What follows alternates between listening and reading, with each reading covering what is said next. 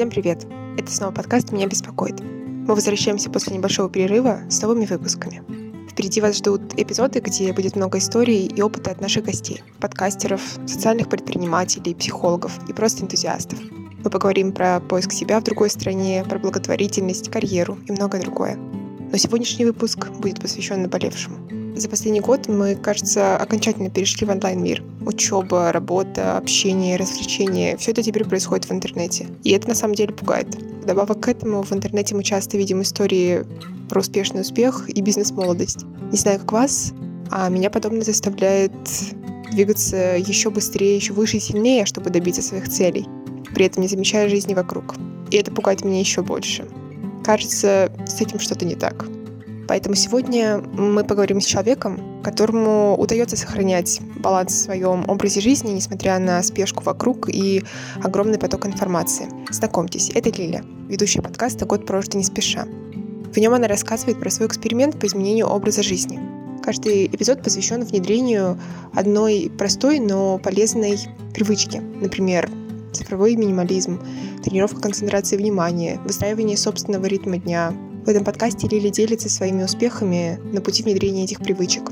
Очень советую послушать этот подкаст, потому что когда-то он помог мне всерьез переосмыслить свое времяпрепровождение в сети и задуматься о других аспектах своей жизни. Ну а сегодня мы поговорим о влиянии гаджетов и соцсетей на нас. А еще обсудим, как получать от них меньше стресса и возможно ли следовать собственному ритму жизни, даже когда мир движется с безумной скоростью и постоянно меняется. Приятного прослушивания! Идея создать подкаст оформилась осенью 2019 года, но этому предшествовало ряд событий. Например, за год до этого я увлеклась темой минимализма. Я не только это изучала для себя, я еще и делилась информацией в своем инстаграм-блоге. И когда я искала информацию по одной из тем, я наткнулась на понятие slow life, понятие медленная жизнь. И я помню, что тогда мне очень откликнулось это понятие. Я начала изучать дальше, но на тот момент, по-моему, была одна книга только на русском языке по этой теме. Карл Анора, книга «Жизнь без спешки». Вот я ее прочитала, и действительно эта тема меня очень увлекла. И мне захотелось применять те принципы, которые автор там обозначил в своей реальной жизни. Но я понимала, что, наверное, это требует какого-то усердия, чтобы полностью концепции внедрить в свою жизнь, и поэтому я решила устроить эксперимент длиною в год, где я буду пробовать какие-то разные интересные вещи, вещи, наподобие медитации, ну и, в принципе, переосмысливать как-то свою жизнь, менять свое мышление, наверное. И мне показалось, что это будет интересно, если я об этом также буду делиться. И на тот момент я искала нужный формат, и передо мной стояло два выбора. Первый — это написать книгу по этой теме, потому что их мало, на русском языке особенно. И второй вариант был — это подкасты. Но, как вы понимаете, я выбрала второй вариант, потому что его было легче реализовать. И потому что это тот формат, который мне хотелось попробовать. Насколько был успешен этот эксперимент? Этот эксперимент закончился или он стал чем-то продолжительным, что ты также в будущем будешь э, внедрять в свою жизнь? То есть это процесс без какой-то конечной точки. И вообще, как ты считаешь, насколько вот по твоему опыту реально такая размеренная жизнь в современном мире? Кажется, что нужно успеть подстроиться под все изменения, которые в нем происходят. Как я для себя понимаю, вот эта размеренная жизнь — это определенное умение сохранять спокойствие, и холодный ум, даже когда информация просто заполняет все пространство вокруг, а в мире происходит невероятно какие-то волнующие события, это умение обособиться от этих событий, это умение жить в своем собственном ритме. Кажется, что для этого нужно очень много усилий, как ты сказала, да, дисциплина, и в какой-то степени даже нужно отключиться от внешнего мира, но здесь вот у меня появляется опасение, что можно какую-то часть даже необходимой информации из-за этого упустить и выпасть из этой вот повестки повседневности? Пожалуй, главный итог, который я для себя подвела, что вот медленная жизнь — это не конечный результат, это процесс. Мне кажется, что для того, чтобы понять, что вообще такое slow life, что такое медленная жизнь, нужно пойти от обратного. А на самом деле, что из себя представляет сейчас жизнь современного человека? Это спешка, это суета, это работа на износ, это работа 24 на 7, это стресс, очень часто хронический, И slow life — это нечто противоположное. Не спешка, осознанность. Это когда ты пребываешь в моменте, когда больше обращаешь внимание на свою настоящую жизнь, а не то, что будет в будущем или то, что было в прошлом. Ты правильно сказала, что сейчас мир очень быстро движется, очень быстро все меняется, и для того, чтобы не выпасть из этой жизни, мы все должны как-то к ней адаптироваться. Через медленную жизнь это можно сделать. Тут такая проблема есть, что мы как общество привыкли к перфекционизму. И если медленная жизнь, то прям на 100% она должна быть, да, идеальной медленной жизнью. Я считаю, это не обязательно, но я, собственно, на своем примере это показываю. Я в течение года постепенно внедряла какие-то новые привычки, какие-то приживались, какие-то, кстати, нет. Лучше всего думать о медленной жизни как о процессе и постепенно что-то внедрять. Каждый человек, он индивидуален, и то, что, например, я рассказываю, не факт, что тебе подойдет, да? А насколько вообще возможно это применить, когда вот все вокруг тебя очень быстро меняется? Кажется, что для этого все равно нужны какие-то особенные внешние условия, мне кажется, что даже жизнь в может быть в какой-то степени медленной. Да, она не может быть на 100%, потому что там жизнь совсем по-другому кипит, да, и скорости совершенно другие. Но опять-таки ты как человек, ты можешь внедрять какие-то ритуалы. Может быть, ты не можешь сейчас на 100% поменять свою жизнь, может быть, это и не требуется, но ты можешь сделать какой-то небольшой шаг. Вообще, в целом, я верю в силу маленьких шагов и всегда призываю к тому, чтобы начинать с малого. А как ты считаешь, последние годы, насколько изменился э, ритм жизни и насколько на эту ситуацию вообще повлияла пандемия? Извлекли ли мы из нее какие-то для себя уроки, что мы хотим замедлиться, что мы больше ценим реальное общение, что вот мы увидели, как может быть тотальная диджитализация, и мы так не хотим? Думаю, во время пандемии и локдауна у каждого, ну если не у каждого, то у многих случился свой персональный ад. И, если честно, это, наверное, зависит от жизненной ситуации, в которой человек пребывал. Например, если это семья из мужа, жены и двоих детей, они живут в двухкомнатной квартире, в этой квартире они работают, учатся, едят, отдыхают, то, конечно, ни о каком замедлении речь не идет. Я не думаю, что эти люди с теплом будут вспоминать вот эту вот ситуацию с пандемией, да, если они выжили и не сошли с ума, то я вообще очень рада за них. Но, конечно же, были люди, которые смогли замедлиться. До этого, ну, не хватало времени, жизнь кипела, постоянные дела, работа, соцсети и так далее, и не было времени элементарно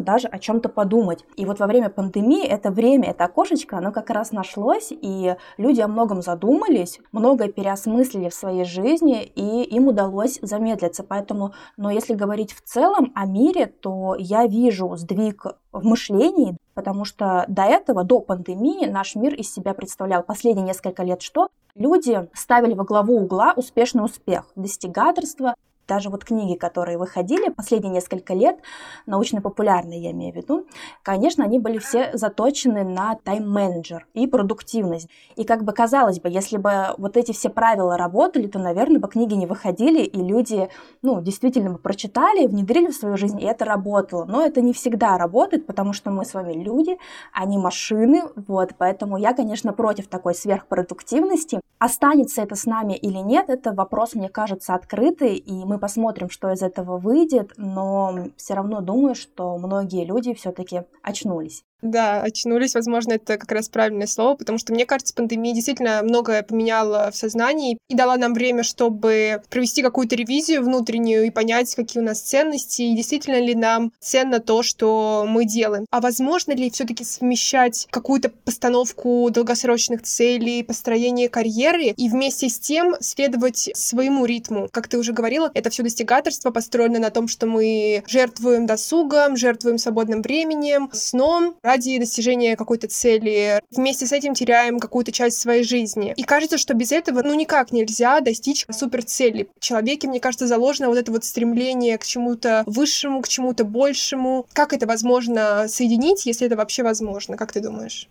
Мне кажется, если у человека есть какая-то глобальная цель карьерная, да, я имею в виду, например, стать директором крупной корпорации, то, конечно, тут возникают некоторые трудности, да, для того, чтобы реализовать это. Очевидно, что ты должен потратить для этого кучу времени. Это время ты отнимаешь от отдыха, от своих хобби, от отношений с другими людьми. И тут нужно понять, действительно ты этого хочешь или нет. Если хочешь, то это одно, потому что я знаю, что есть люди, которых до определенного момента такая жизнь, она очень даже устраивает. Но Но мне кажется, что не всем людям нужны вот такие глобальные цели, да, вот такие масштабные, как это транслирует общество, как это транслируют социальные сети. И на самом деле очень много людей хотят жить просто спокойной и простой жизнью, как это ни странно. Но, конечно, полностью избавиться вот от таких мыслей, по крайней мере, я не смогла. Все равно внутри меня есть вот эта мысль, что нужно что-то делать, что нужно прям больше, мощнее. Такие ситуации, когда мне приходят эти мысли в голову, я просто, честно говоря, стараюсь либо останавливать поток такой мысли, либо наоборот проживать эти мысли и искать корни. У меня не всегда хватает на это времени. Я верю в силу маленьких шажков. Ты очень, кстати, упомянула о том, что к такому пониманию размеренности жизни приходишь, когда ты уже как бы обжегся на вот этом достигательстве. Такой образ жизни, мне кажется, у нас в обществе задан как по умолчанию. Нам уже известно много примеров, как молодые люди в свои там ранние годы уже зарабатывают миллионы, и нам, конечно, хочется так же. Мне кажется, нужно какое-то время потратить на вот это достигательство, чтобы понять, нет, я так не хочу, это не для меня, найти свой путь. И вот я тоже пока следую этому пути, то есть пытаюсь достичь каких-то целей, но понимаю, что вот у меня есть где-то там альтернативный план, что если мне ничего не получится или, или если я устану, то я просто э, уеду куда-нибудь учить йоги, например, да. Я понимаю, что в таком темпе, наверное, жить в долгосрочной перспективе, ну, не очень.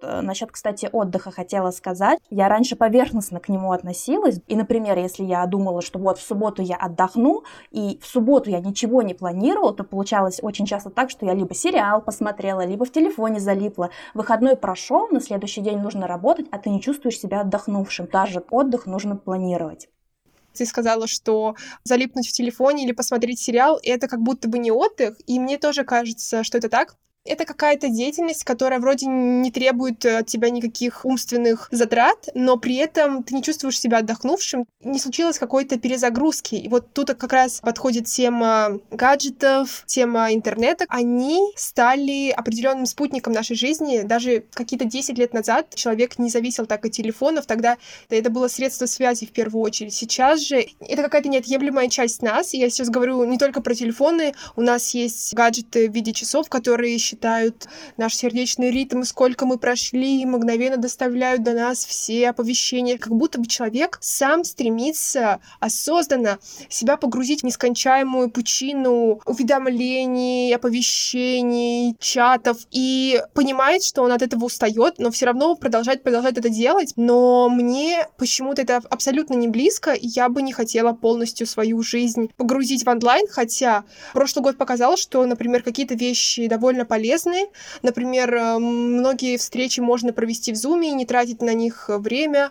А, можно какое-то образование определенное перенести тоже в онлайн, какие-то дополнительные занятия, но не все. Не все, и мне кажется, что важно проводить какую-то грань между реальной жизнью и виртуальной, и вот у меня эта грань потерялась, потому что сейчас я понимаю, что к каким-то вещам онлайн я настолько привыкла, что не хочется на живые занятия йога ездить, потому что, ну зачем я могу это сама сделать? Это диджитал-пространство стало настолько привычным за это время, что теперь приходится себя переучать, возвращаться к привычному когда-то ритму, и мне кажется, что важно это делать, когда ты быстро привыкаешь вот к этим новым обстоятельствам. Ну, по крайней мере, у меня это было так. Как было у тебя?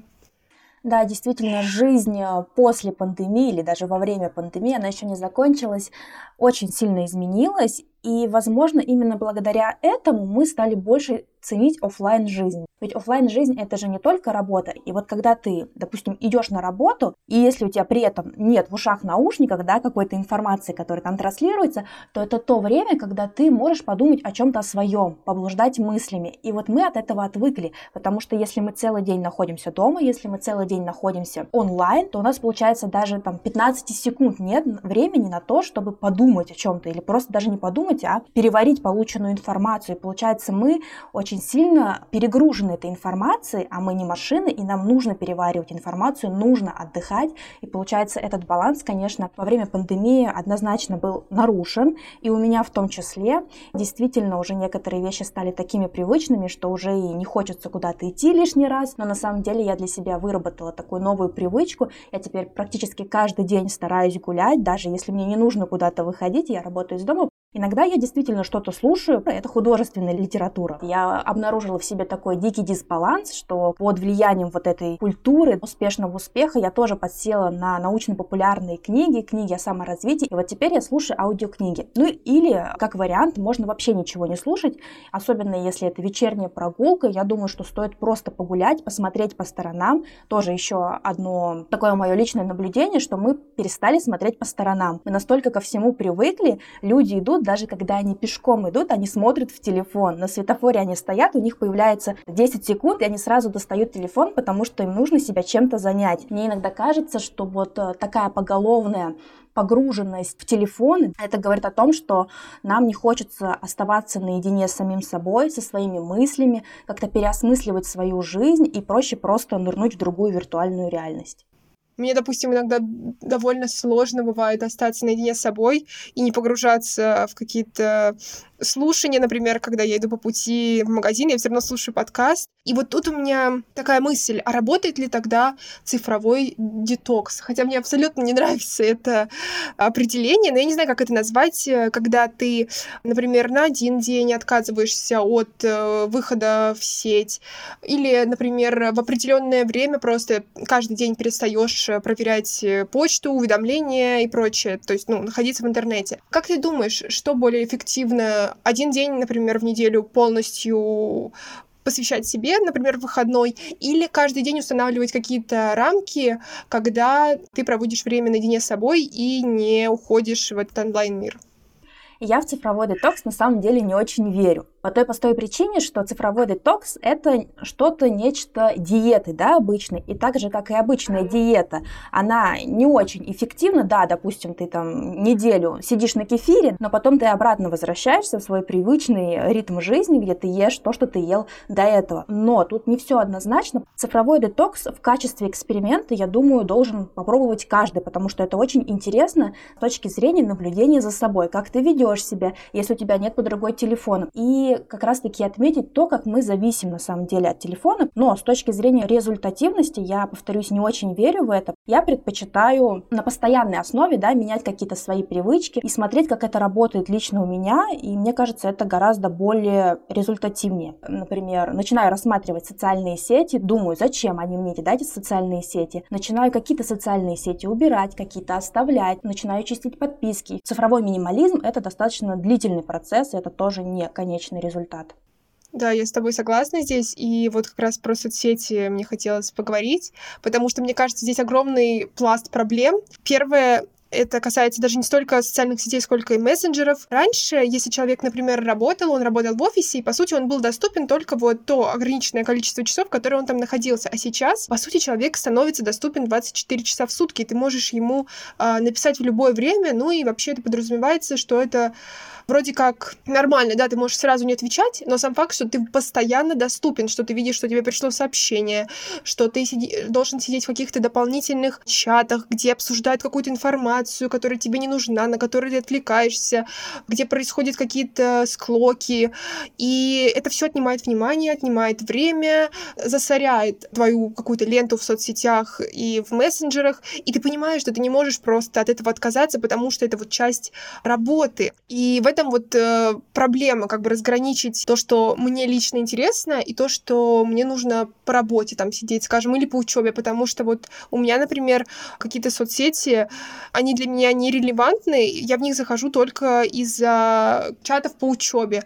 Я отключила все уведомления, то есть мне не приходят никакие уведомления из соцсетей, из мессенджеров, если я туда не захожу, но проблема в том, что если я не захожу в эти соцсети, то я начинаю переживать, что там может произойти что-то важное, что я пропущу. Когда я туда не заходила какое-то время, то оказалось, что там решались чуть ли не вопросы жизни и смерти. Поэтому даже если мне не приходит оповещение, я туда захожу, чтобы проверить. И тут я даже не знаю, что хуже. Ставить эти оповещения и обращать внимание на какую-то ненужную информацию, но не пропускать что-то важное. Или же заходить постоянно и ощущать вот это чувство ну, какой-то тревоги, что там может решаться какой-то важный вопрос без меня. С точки зрения работника, вот эти мессенджеры и чатики, я считаю, что это зло, потому что их очень много, особенно рабочих, там, университетских, школьных, родительских. И даже вот такой пример приведу. У меня мама работает на стандартной работе, она медработник, и она работает, ну, условно, с 9 до 5 или до 6. И вот у нее никогда не было этих чатиков, и я одно время, ну, буквально завидовала, потому что она приходит с работы, и все, и дальше она отдыхает, чем-то занимается, и в работу никак не погружается. А современный человек постоянно на связи, у него нет четкой границы, вот работа, вот отдых, вот дом и другие обязанности. Получается, он постоянно на связи 24 24 на 7. И вот тут недавно оказалось, что и у моей мамы появились рабочие чатики, и это кошмар. У нас есть традиция приходить к ней в субботу в гости, и когда мы что-то делаем, либо кушаем, я замечаю, что она тоже уже зависает в телефонах, тоже отвечает рабочие, на рабочие вопросы, и это зло, это действительно зло. Я думаю, что тут нужно самолично проводить границы я так для себя сделала, обозначила, что вот до 8 часов я работаю, даже не работаю, а просто доступно онлайн. То есть со мной можно связаться. Дальше все, я выключаю телефон. Опять-таки, это не всегда получается, но в целом я, да, стараюсь вот так вот выключать, и нужно действительно простраивать вот эти границы. Если ты их сам самолично не простроишь, то их у тебя и не будет. И поэтому ты и в 10 вечера будешь отвечать на рабочие вопросы, и в 12, и пока, в общем, не ляжешь спать. Но не всегда это получается, потому что все работы разные, поэтому тут нужно, конечно, смотреть по ситуации. Все рабочие чаты и вообще либо какие чаты я убрала на беззвучный режим, поступаю, в принципе, так же, как и ты. То есть, если я знаю, что мне нужно зайти, то я захожу. В WhatsApp есть такая функция, можно конкретного человека отметить. Если ты хочешь что-то конкретно спросить, ты просто отмечаешь, этот человек получает уведомление. Это тоже, в принципе, полезный лайфхак. Я сама иногда ловлю себя на мысли, что появляется какая-то такая тревожность, что нужно зайти, нужно посмотреть. Мне кажется, заходишь гораздо чаще иногда, чем если бы у тебя были оповещения. Поэтому тут такой вопрос открытый. Соцсети, получается, они не только поглощают наше время, но, мне кажется, они очень сильно влияют на нашу концентрацию, на наше внимание, потому что мы можем отвлекаться во время работы, мы можем отвлекаться, например, когда мы зашли почитать что-то по работе в этот мессенджер, а там приходит уведомление с каких-нибудь телеграм-каналов, и ты читаешь новости, и, в общем, уже теряешь свой фокус с того, чем ты до этого занимался. И вот это для меня прям большая проблема, особенно в условиях удаленной работы, удаленного обучения, появляется какой-то соблазн э, постоянно что-то проверить, загуглить. Я вот очень сильно отвлекаюсь, я для себя это заметила. И тут, наверное, есть какие-то специальные дополнения, которые позволяют там блокировать серфинг в сети, когда ты работаешь на определенное время, но это все выглядит как-то для меня немного неестественно. Это не борьба с причиной, это борьба уже с, ну, с поведением с таким, да, а мне кажется, здесь важно именно искоренять мое желание отвлечься, а когда мы переключаемся с чего-то одного на что-то другое, затрачивается намного больше ресурсов, чтобы вернуться обратно к той задаче, которую мы до этого выполняли. Да, действительно, есть такое понятие, называется клиповое мышление или фрагментарное. Я впервые узнала об этом термине, когда читала книгу Андрея Курпатова «Счастливый ребенок». Там рассказывается про Америку, про американский опыт. Примерно с 60-х до 90-х годов концентрация детей, их креативность и концентрация, возможность концентрироваться продолжительное время, она росла. Как только стали появляться телесериалы, фильмы, транслироваться по телевидению, потом, когда появился интернет, постепенно ученые стали замечать, что концентрация и креативность у детей падает. И действительно, это большая проблема, особенно в 21 веке, особенно с развитием ТикТока, потому что, мне кажется, там уже просто буквально несколько секунд держится твое внимание, и, конечно, все эти факторы, они влияют непосредственно на то, какая у тебя концентрация, чем плюс концентрации? Это в том, что ее можно тренировать. Это требует определенных усилий, определенного намерения. Ты должен захотеть это делать. Но вот что касается работы, у меня есть несколько правил. Во-первых, я стараюсь убирать телефон подальше. Я прям убираю его в другую комнату. Если я работаю за ноутбуком, и рядом лежит телефон, все, это реально бездна, потому что ты зашел, посмотрел что-то, и потом тебе требуется 25 минут, чтобы обратно сконцентрироваться, обратно вернуться работу, и получается, что концентрированно работать за весь день очень непродолжительное время. Ты сказала, что не очень тебе близки вот эти все приложения, которые ограничивают пребывание в интернете. Есть такое приложение, метод помидора, помидора. И я весной пробовала этим заниматься, я прям засекала, ставила таймер на 25 минут, концентрированно работала, но не то чтобы у меня это сразу получалось, я чувствовала себя каким-то зависимым человеком, потому что в какой-то определенный момент начиналась ломка, и ты такой думаешь, так, ну надо отвлечься, надо зайти на секундочку там посмотреть что-то. Такой, нет, я работаю. И потом, когда 25 минут истекали, 5 минут ты отдыхаешь. И вот на самом деле это, пожалуй, были такие самые продуктивные рабочие дни. Но потом я, конечно, забросила это, потому что мне на самом деле тоже не очень нравится, что для того, чтобы мне работать концентрированно, нужно на самом деле подключать еще к этому гаджеты. Получается какой-то замкнутый круг и непонятно что. Я знаю про этот метод, я его когда-то очень давно пробовала, но мне кажется, что 25 минут для работы это как-то очень мало. Мне было, по крайней мере, недостаточно. Я бы лучше какое-то более длительное время, типа 45 минут. Но я знаю, там есть разные ответвления от этого метода. И, возможно, там есть э, интервалы типа 45-15 или что-то такое. Но мне как-то это не очень подошло. И мне кажется, что здесь стоит менять э, подход к жизни в целом. Нужно понять, что никто не погибнет от того, что я не отвечу им сразу. Мне не станет плохо от того, что я не прочитаю последние новости.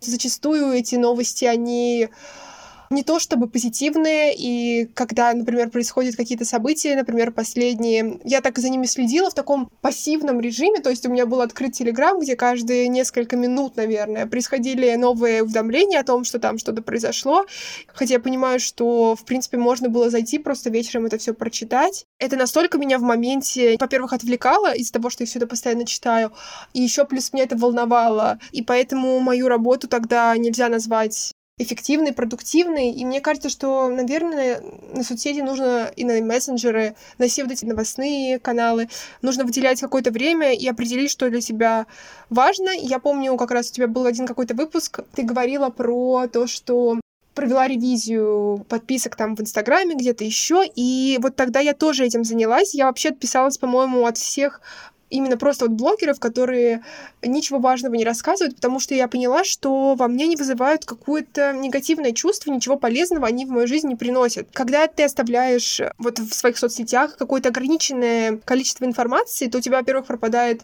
желание туда заходить, и, честно, мне ни разу не хотелось снова подписаться на тех людей, от которых я отписалась, и я заметила, что я там меньше провожу времени, и что это стал больше ресурс для вдохновения. В общем, мне кажется, здесь важно провести вот эту самую ревизию и определить, что для тебя на самом деле важно. А в общем, везде нужна ревизия.